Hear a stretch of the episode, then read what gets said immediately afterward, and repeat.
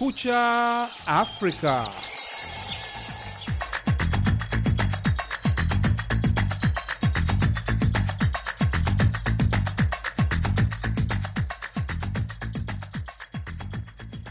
Hii ni Kumekucha Afrika kutoka idhaa ya Kiswahili ya Sauti ya Amerika, Washington DC. Karibu katika matangazo yetu ya leo Jumanne, Machi 7 mwaka 2023. Jina langu ni Sandei Shomari na mimi ni Harrison Kamau. Tunasikika kupitia redio zetu shirika kote Afrika Mashariki na Maziwa Makuu, zikiwemo Redio Anere Baraka Fizi DRC, KFM Songea Tanzania, Radio Malaika Lubumbashi, Radio Jambo Isilo DRC, Radio Sasa Bungoma Kenya, Sauti ya Mwananchi Nakuru Kenya, miongoni mwa nyingine nyingi. Vilevile tuko kwenye mtandao wetu wa www voa swahili.com.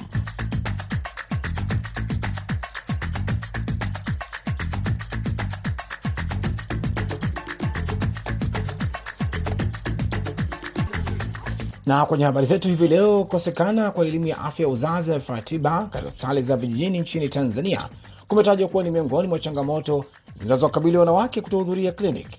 Wananchi wanasemaje? Hakuna elimu inayotolewa yoyote. Kama mimi huu uzazi wa kwanza, naogopa hata kwenda hospitali za serikali kwa sababu ya hadithi zinazotolewa mtaani. Katika taarifa nyingine, wanachama wa chama cha upinzani cha Peoples Democratic Party nchini Nigeria wameandamana hadi ofisi za tume ya taifa ya uchaguzi Jumatatu kupinga matokeo rasmi ya uchaguzi wa urais wa hivi karibuni. Hivyo ni vidokezo tu vya baadhi ya taarifa tulizokuandalia hii leo kwenye Kumekucha Afrika, lakini kwanza tupate habari za dunia zikisoma hapa na mwenzangu Harrison Kamau.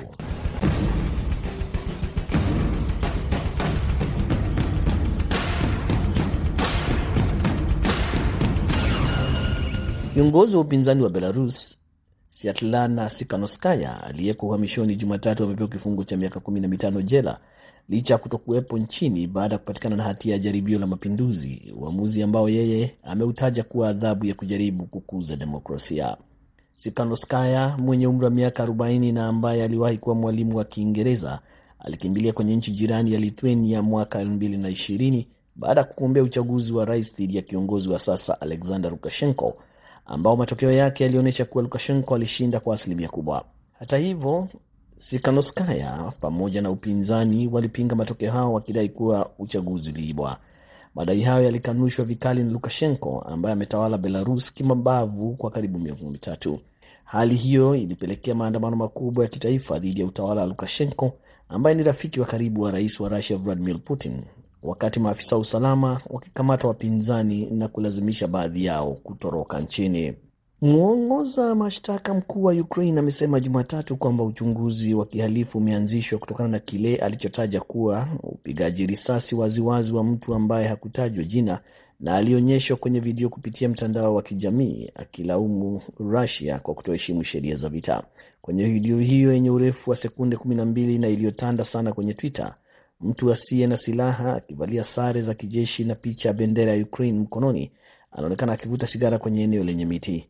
Anasikika akisifu Ukraine, lakini muda mfupi baadaye milio ya risasi inasikika na kisha anaanguka chini kutokana na risasi, huku sauti ya lugha ya Rasia kutoka kwa mtu asiyeonekana ikisikika ikisema kwamba afe. Shirika la habari la Reuters halijaweza kuthibitisha tarehe au eneo la video hiyo ambayo haionekani vizuri. Wizara ya ulinzi ya Rasia kufikia sasa haijatoa tamko lolote kutokana na video hiyo. Na serikali ya Rasia imetoa tani elfu ishirini za mbolea kwa Malawi kama sehemu ya juhudi zake za kupata uungwaji mkono wa kidiplomasia kutoka mataifa mbalimbali mbali ya Afrika. Sande Shomari anayo taarifa kamili. Rusia itatoa tani laki mbili sitini elfu za mbolea kwa nchi za bara hilo. Balozi wa Rusia nchini Malawi Nikolai Krasnikov alisema katika hafla ya kukabidhi mbolea Jumatatu katika mji mkuu wa Lilongwe. Alisema anatumai viongozi wa Afrika watashinikiza kukomeshwa kwa vikwazo vya kimataifa dhidi ya Rusia watakapohudhuria mkutano wa pili wa kilele wa Rusia na Afrika utakaofanyika mjini St Petersburg mwishoni mwa Julai. Kampuni ya Rusia ya Uralchem Ukalkali ilizalisha mbolea hiyo na kutoa zawadi kwa Malawi, alisema Dmitri Shonikov, mkuu wa kampuni hiyo tawi la kusini mwa Afrika, ambaye pia alihudhuria makabidhiano hayo. Mbolea inapaswa kusaidia Malawi kufikia malengo yake ya kuongeza uzalishaji wa kilimo na kusaidia familia kukuza chakula chenye afya na lishe, alisema Shonikov. Waziri wa kilimo wa Malawi Kawale alisema mbolea hiyo itafikia kaya laki nne za wakulima na kuimarisha kilimo. Pia aliyehudhuria hafla hiyo alikuwa mwakilishi wa shirika la Umoja wa Mataifa la mpango wa chakula duniani. Malawi ilipiga kura kushutumu Rusia katika Umoja wa Mataifa mwaka jana kwa uvamizi wake nchini Ukraine. Zaidi ya nchi nyingine 15 za Afrika hazikupiga kura. Unaendelea kusikiliza Kumekucha Afrika, idhaa ya Kiswahili ya Sauti Amerika, hapa jiji kuu la Marekani, Washington DC. Mkuu wa idara ya kimataifa ya nishati ya atomic IAEA Rafael Grossi amesema Jumatatu kwamba makubaliano ya ushirikiano wa Iran kwa Umoja wa Mataifa wakati wa ziara yake mjini Teheran mwishoni mwa wiki yatategemea mashauriano zaidi katika siku zijazo, na kwa hivyo kuonekana kuenda kinyume na baadhi ya matamshi yaliyotoa muda mfupi baada ya kukamilisha ziara yake. Ikiwa imebaki siku mbili kabla ya mkutano wa robo mwaka wa bodi ya IAEA yenye mataifa 35 wanachama, idara hiyo na Iran walikuwa wamesema kwamba wamepiga hatua kadhaa ikiwemo uchunguzi uliokwama wa chembechembe za uranium zilizopatikana kwenye viwanda vitatu vya nyuklia vya Iran. Jumamosi, Grossi alikuwa amesema kwamba walikubaliana kurudisha vifaa vya uangalizi kama vile kamera kwenye viwanda vya nyuklia vya Iran vilivyoko chini ya mkataba wa Iran wa 2015 na mataifa yenye nguvu ulimwenguni na ambao ulisitishwa mwaka jana kufuatia Marekani kujiondoa 2018. Polisi wa Ujerumani Jumatatu wamesema kwamba wamefichua uhalifu wa kimitandao uliokuwa ukiendeshwa na genge linalohusishwa na Rasia na ambalo limekuwa likiibia kampuni, makampuni makubwa na taasisi mamilioni ya euro kwa miaka kadhaa sasa. Kwa ushirikiano na idara ya polisi ya Ulaya, Europol, FBI pamoja na mamlaka za Ukraine, polisi wa Dusseldorf, Ujerumani, wamesema kwamba wameweza kutambua watu 11 wanaohusishwa na kundi hilo ambalo limekuwa likifanya operesheni zake tangu 2010. Genge hilo linalohusishwa na wizi wa kimitandao wa ransomware linajulikana kama Doppelpaymer, likihusishwa na lile la Ivocop la Russia ambalo lilihusika kwenye wizi wa benki wa mitandao kabla ya mfumo wa ransomware kuanza kutumika kote ulimwenguni. Miongoni mwa taasisi kubwa zilizoibiwa ni pamoja na huduma ya kitaifa ya afya ya Uingereza pamoja na hospitali ya chuo kikuu cha Dusseldorf ambao kompyuta zake zilivamiwa 2020.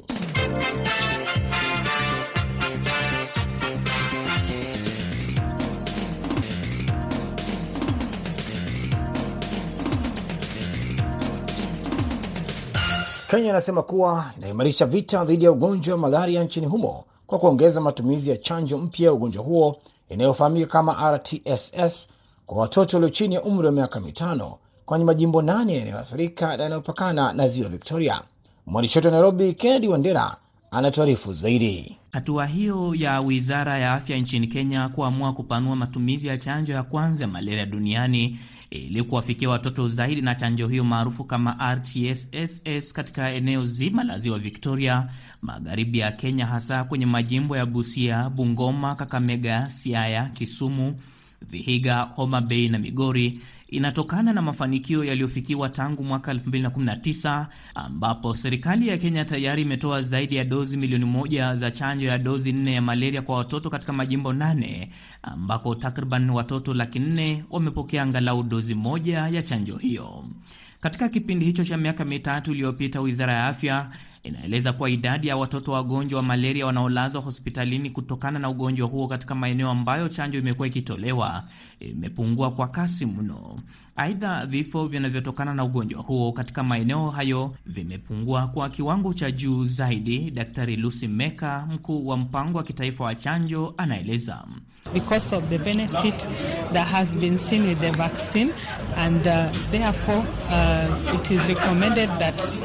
vaccine used especially in these areas where there is a high transmission of malaria. Wakati wa kuzinduliwa kwa matumizi ya chanjo hiyo jimbo la Homa Bay magharibi ya Kenya mwaka 2019, maambukizi ya ugonjwa huu yalikuwa juu kwa zaidi ya asilimia 27 kwa watoto walio na umri chini ya miaka mitano, hususan katika maeneo yanayopakana na ziwa Victoria, lakini sasa maambukizi hayo yamepungua hadi ya chini ya asilimia 19 kwa mujibu wa takwimu za utafiti wa viashiria vya malaria nchini Kenya. Kenya inaiona chanjo hii kama afueni kubwa kwa wote, hasa watoto wadogo na kinamama wajawazito, anavyoeleza Daktari Sam Akech, mtafiti katika taasisi ya utafiti wa matibabu ya Kenya, KEMRI. Ile kitu muhimu sana tumeona kwa hii chanjo ya malaria ni kwamba ikitumiwa pamoja na kinga zingine ya malaria kama kutumia neti ya umbu inaendelea kupunguza ukali ya malaria, eh, inaendelea kupunguza kifo juu ya malaria. Wizara ya afya inaeleza kuwa kupanua matumizi ya chanjo hiyo nchini Kenya ni hatua kubwa mbele katika mapambano dhidi ya malaria na ufaafu wa dhamira yake ya kufikia lengo la WHO la kupunguza visa na vifo vya malaria kwa angalau asilimia 90 ifikapo mwaka 2030. Chanjo hii ya RTSS inawalenga watoto wa kuanzia umri wa miezi sita katika maeneo yaliyochaguliwa nchini Kenya kwa ajili ya majaribio ya hatua kwa hatua. Hii ni chanjo ya kwanza na ya kipekee inayopigiwa upatu kupunguza athari ya ugonjwa huo kwa watoto, kina mama wajawazito na umma kwa ujumla. RTSS ina mchanganyiko wa dawa inayosaidia mfumo wa kinga mwilini na kushambulia vimelea vya malaria vinavyosambazwa na mbu. Chanjo hii pale inapohitajika inatolewa kwa dozi nne. Dozi tatu zinatolewa kwa watoto wenye umri kati ya miezi sita na tisa na dozi ya nne kutolewa kwa watoto walio na umri wa miaka miwili kuimarisha kinga yao ya malaria hadi watakapofikia umri wa miaka mitano. Daktari Bernard Muya, mtaalamu wa ugonjwa wa malaria nchini Kenya, anaeleza kuwa umma unastahili kujitokeza kunufaika na chanjo hiyo kutokana na gharama yake. Kuchanja ni rahisi. Uh, gharama ya kuchanja sio si kama gharama ya matibabu. Kwa hivyo tuchukue ile fursa tupeleke watoto. Kennedy Wandera, Sauti ya Amerika, Nairobi.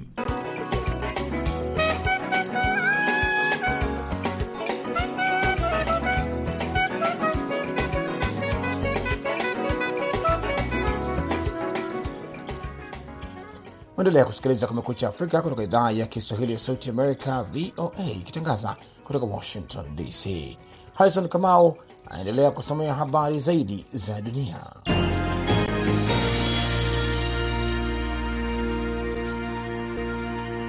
Jaji mkuu wa Iran Golam Hossein Mohseni amesema Jumatatu kwamba wanawake wanaokiuka maadili ya Kiislamu kwenye mavazi yao wataadhibiwa, ikiwa taarifa ambayo imetolewa na chombo rasmi cha habari cha serikali cha IRNA ikionekana kuwa himizo la sheria hiyo kali iliyosababisha maandamano ya kitaifa kwa miezi kadhaa na kupelekea msako mkali. Mohseni Ejei amesema kwamba mwanamke kutovalia hijabu ni sawa na kuonyesha dharau kwa taifa hilo la Kiislamu pamoja na misingi yake. Amesema kwamba serikali itashirikiana na mahakama kuhakikisha kuwa wanaokiuka sheria hiyo wanaadhibiwa. Kifo cha mwanamke wa Iran wa Kikurdi Masa Amini Septemba 16 mwaka jana akiwa mikononi mwa polisi kwa tuhuma za kutovalia hijabu kilipelekea maandamano makubwa ya kitaifa na kuwa changamoto kubwa zaidi kwa utawala wa Kiislamu wa Iran uliobuniwa 1979. Msako mkali ambao umekuwa ukifanywa na maafisa wa usalama tangu wakati huo umetuliza maandamano hayo katika wiki za karibuni. Na afisa wa Umoja wa Mataifa amesema Jumatatu kwamba mwezi mmoja baada ya tetemeko baya la ardhi kusababisha maafa pamoja na uharibifu mkubwa nchini Siria na Uturuki, maelfu ya watu wangali wanahitaji misaada ya makazi pamoja na usafi, wakati ni asilimia kumi pekee ya msaada wa dola bilioni moja zinazohitajika ambao umetolewa. Tetemeko hilo la Februari 6 liliua zaidi ya watu elfu 46 nchini Uturuki na wengine takriban elfu 6 nchini Siria. Takriban majengo elfu mia tatu na thelathini yaliharibiwa na kuacha maelfu ya watu bila makazi. Kulingana na takwimu za serikali ya Uturuki, takriban watu milioni mbili wamepewa makazi ya muda au kuondolewa kwenye eneo la tukio. Takriban milioni moja na nusu wamepewa mahema, huku wengine elfu arobaini na sita wakipewa hifadhi kwenye makontena. Wengine wanaishi kwenye mahoteli pamoja na mabweni ya shule, serikali ya Uturuki imeongeza.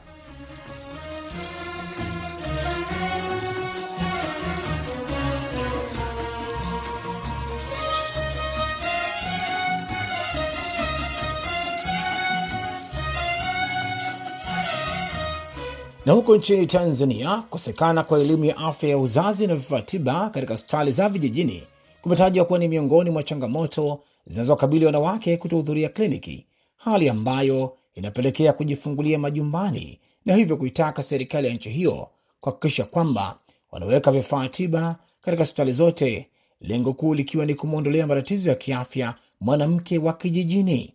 Mwandishi wetu wa Dar es Salaam, Amri Ramadhan, anayo ripoti kamili. Upatikanaji wa huduma za afya ya uzazi zinakabiliwa na changamoto mbalimbali katika jamii licha ya umuhimu wake, lakini bado wanawake na wasichana wanaendelea kupitia vipindi vigumu na hivyo kuwatia hofu, hasa pale inapofikia wakati wa kujifungua, huku malalamiko yao wakielekeza kwa serikali na wanasiasa ambao wamekuwa wakidai kutetea maslahi ya wanawake na wasichana. Serikali imeweka mipango kuwa kila mwanamke anapokwenda kujifungua atapatiwa huduma bure za uzazi, hali ambayo kwa kiasi kikubwa imekuwa ikikinzana na kauli zao na kupelekea jamii kutofahamu ni huduma gani ambazo viongozi wanazizungumzia. Mariamu Hasani, mkazi wa Gombero, anasema licha ya kwenda kliniki kila mwezi, lakini bado hawapatiwi elimu yoyote inayoweza kusaidia kufahamu ni huduma gani zinazotolewa bure na nini mchango wao. Hakuna elimu inayotolewa yoyote. Kama una wazazi au una wakubwa wako wa kukuelekeza, basi unapoteza. Kama mimi, huu uzazi wa kwanza, naogopa hata kwenda hospitali za serikali kwa sababu ya hadithi zinazotolewa mtaani. Aidha, serikali ilitenga kiasi cha shilingi bilioni mia mbili kwa ajili ya ununuzi wa dawa na vifaa tiba katika mwaka wa fedha wa 2022 2023, huku bilioni 74.3 zikiwa tayari zimetolewa katika kumaliza changamoto ya upungufu wa dawa na vifaa tiba nchini, suala ambalo wanawake wamebaki na maswali, wapi vifaa hivyo vimepelekwa, kwa sababu hata wanapotakiwa kwenda katika hospitali ya mkoa wamekuwa wakikosa baadhi ya vipimo na kutakiwa kwenda katika hospitali binafsi. Pendo Faustini, mkazi wa Gombero, akizungumza na Sauti ya Amerika, amesema serikali iweke vifaa tiba katika hospitali ili kuwapunguzia kuhangaika wakati wanapokwenda kufuata huduma. kuta kama hivyo, unatoka kijijini unakuja, ultrasound hakuna. Serikali itafute vifaa vya kuweka katika mahospitali ili watu wasihangaike. Ukifika pale unatoa hela, lakini unazungushwa, yani unakuwa ni hauthaminiwi kwa kweli. Mtu ndio maana unaona bora tu uende private. Hata hivyo, mwanamkuu Fadhili, mama wa nyumbani anayeishi Manza Bay mkoani Tanga, amesema wanapokwenda hospitali wanatakiwa kiasi fulani cha fedha, lakini huishia kuandikiwa na kutakiwa kununua dawa nje ya hospitali, suala ambalo anaitaka serikali iangalie kwa kina, hususani kwa wanawake wanaoishi vijijini ambao wamekuwa wakisaulika kwa miaka mingi. Mtoto wa kike kama mimi nimepata hiyo elfu tano mwanangu waumwa, mi nimeipeleka kule, nikifika naandikiwa tu ambao mnenda ukanunue dawa. Ili swala kwetu litatuumiza, vifo vitakuwa ni vingi, maskini kama sisi, hususa sisi watu wa vijijini ambao ni dhaifu. Bado wanawake wanaoishi vijijini, matumaini yao yapo kwa serikali kuhakikisha wanaondosha matabaka baina ya mjini na vijijini kwa kuwapelekea huduma zitakazowafanya wajione hawajabaguliwa, amemalizia kusema mwanamkuu. Amri Ramadhani, Sauti ya Amerika, Dar es Salaam.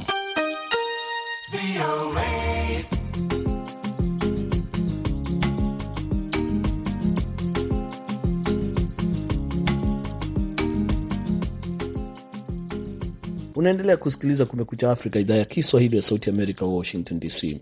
Wanachama wa chama cha upinzani cha Peoples Democratic Party nchini Nigeria wameandamana hadi ofisi za tume ya kitaifa ya uchaguzi Jumatatu kupinga matokeo rasmi ya uchaguzi wa rais wa hivi karibuni. Tume hiyo ilimtangaza mgombea wa chama tawala cha All Progressives Congress Bola Tinubu kuwa mshindi wa uchaguzi Februari 25 ambao ulikumbwa na matatizo ya kiufundi yaliyocheleweshwa upigaji kura. Vyama vya upinzani vinasema uchaguzi uliibwa na kuibua changamoto za kisheria. Timothy Obiezu anaripoti kutoka Abuja, naye Sande Shomari anaisoma ripoti yake kamili.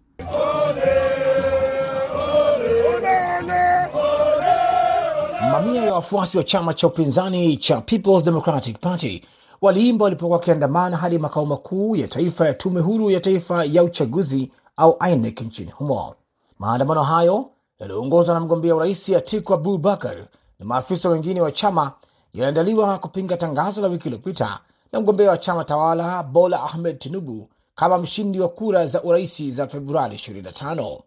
Waandamanaji wengi wao wakiwa na mavazi meusi waliimba kwamba Abubakar alishinda kura na kusema kwamba INEC ni mlaghai aliyepindua matakwa ya watu. Kola Olobo Ndian ni msemaji wa kamati ya kampeni ya rais ya PDP. We have evidence that we won this election arising from our own coalition. But what we are saying is this.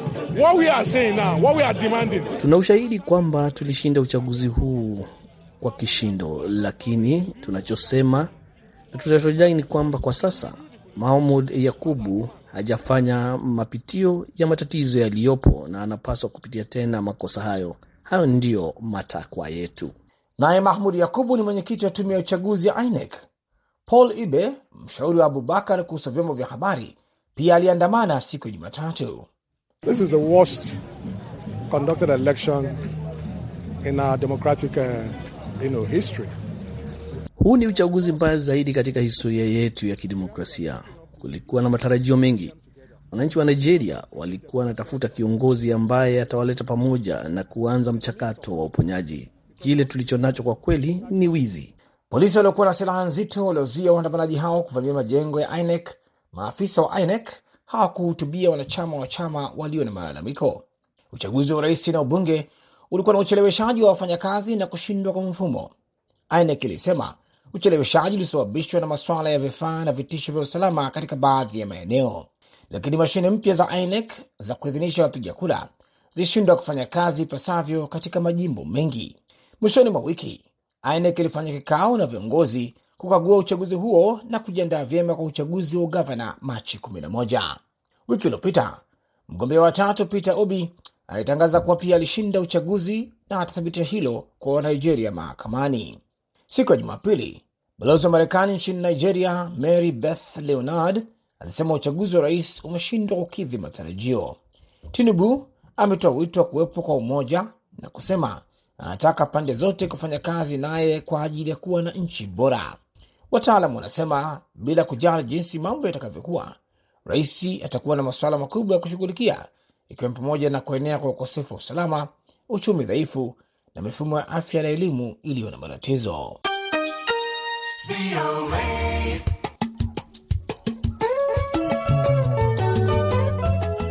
Na kwa msikilizaji unajiunga nasi hivi sasa, unasikiliza matangazo ya Kumekucha Afrika kutoka idhaa ya Kiswahili ya Sauti Amerika. Matangazo haya yanasikika kupitia redio zetu shirika, ikiwa ni pamoja na Mbeya Highlands FM ya kule Mbeya Tanzania, Nuru FM ya kule Iringa Tanzania, Hits FM ya Zanzibar, Voice of Muhabara ya Kampala Uganda na UBC Radio kule Kampala.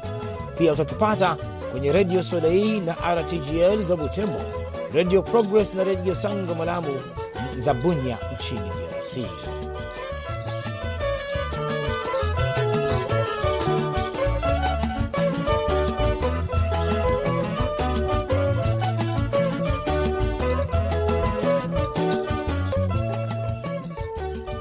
Na kabla ya kukamilisha matangazo haya, namkaribisha tena mwenzangu Harrison Kamau kwa muktasari wa habari.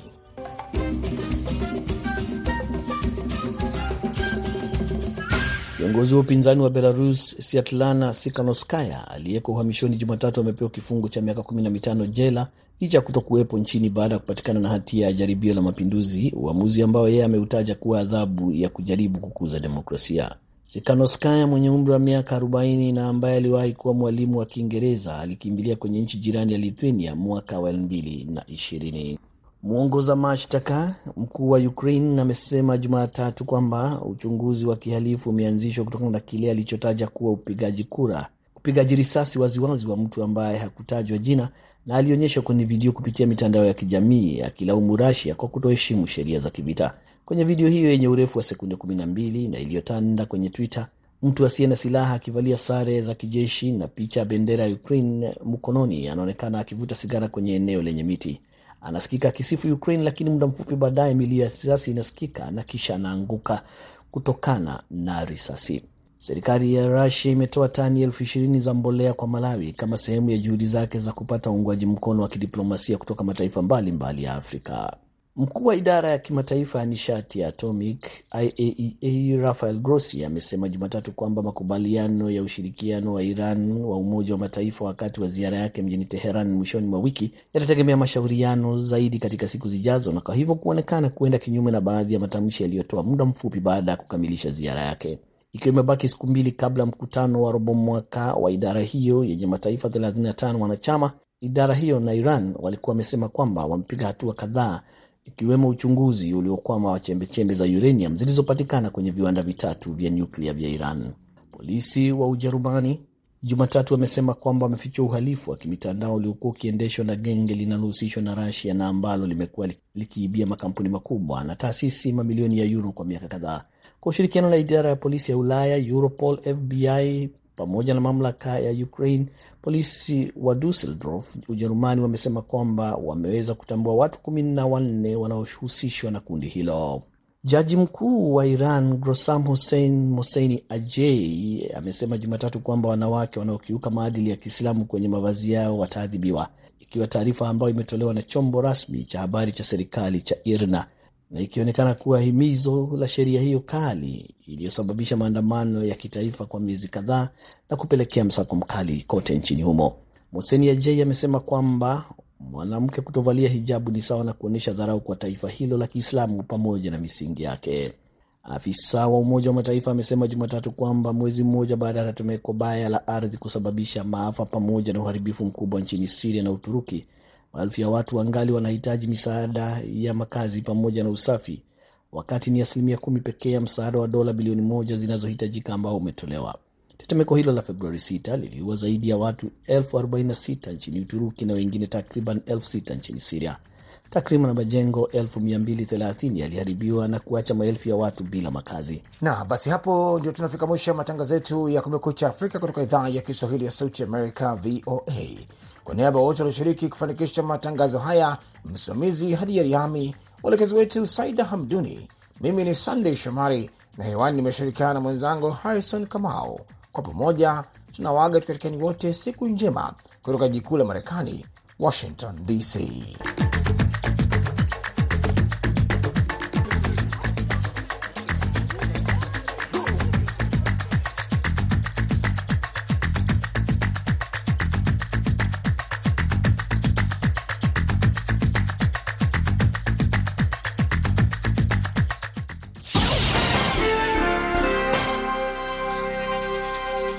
Ifuatayo ni tahariri inayoelezea sera na msimamo wa serikali ya Marekani. Serikali ya Marekani ina nia ya dhati ya kulinda haki za raia wa Marekani kutokana na maovu yanayotendwa na tawala zisizofuata kanuni na sheria za kimataifa. Azima hiyo ilidhihirika wakati maafisa wa wizara ya sheria hivi karibuni walipotangaza kufunguliwa mashtaka dhidi ya watu watatu waliopanga njama za kumuua mwanaharakati wa haki za binadamu na raia wa Marekani mwenye asili ya Iran katika jiji la New York.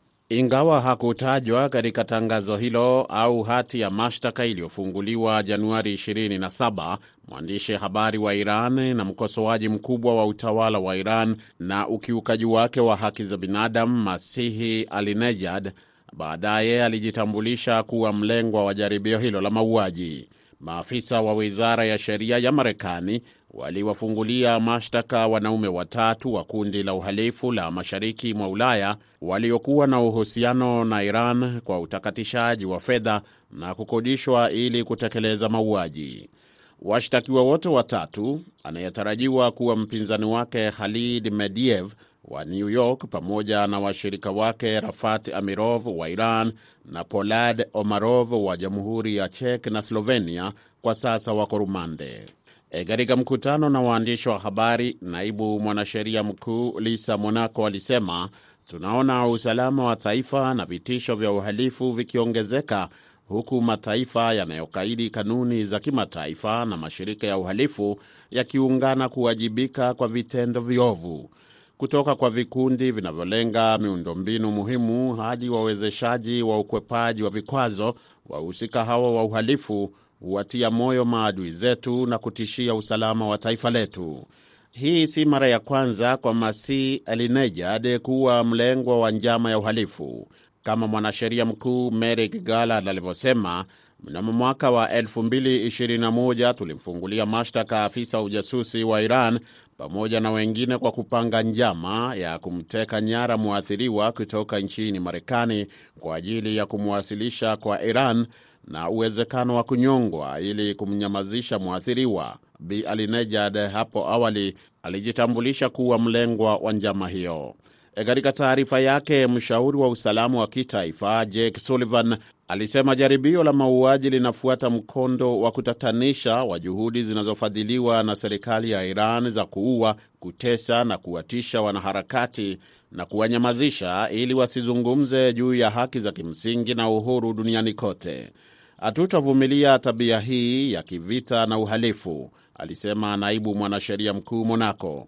Tutawawajibisha wale wote wanaotaka kunyamazisha sauti za haki za binadamu na haki za wanawake. Marekani, alitangaza mwanasheria mkuu wa serikali Garland, itafanya kila iwezalo kuwatambua, kuwapata na kuwafikisha mahakamani wale wanaohatarisha usalama wa raia wa Marekani. Hiyo imekuwa ni tahariri iliyoelezea sera na msimamo wa serikali ya Marekani.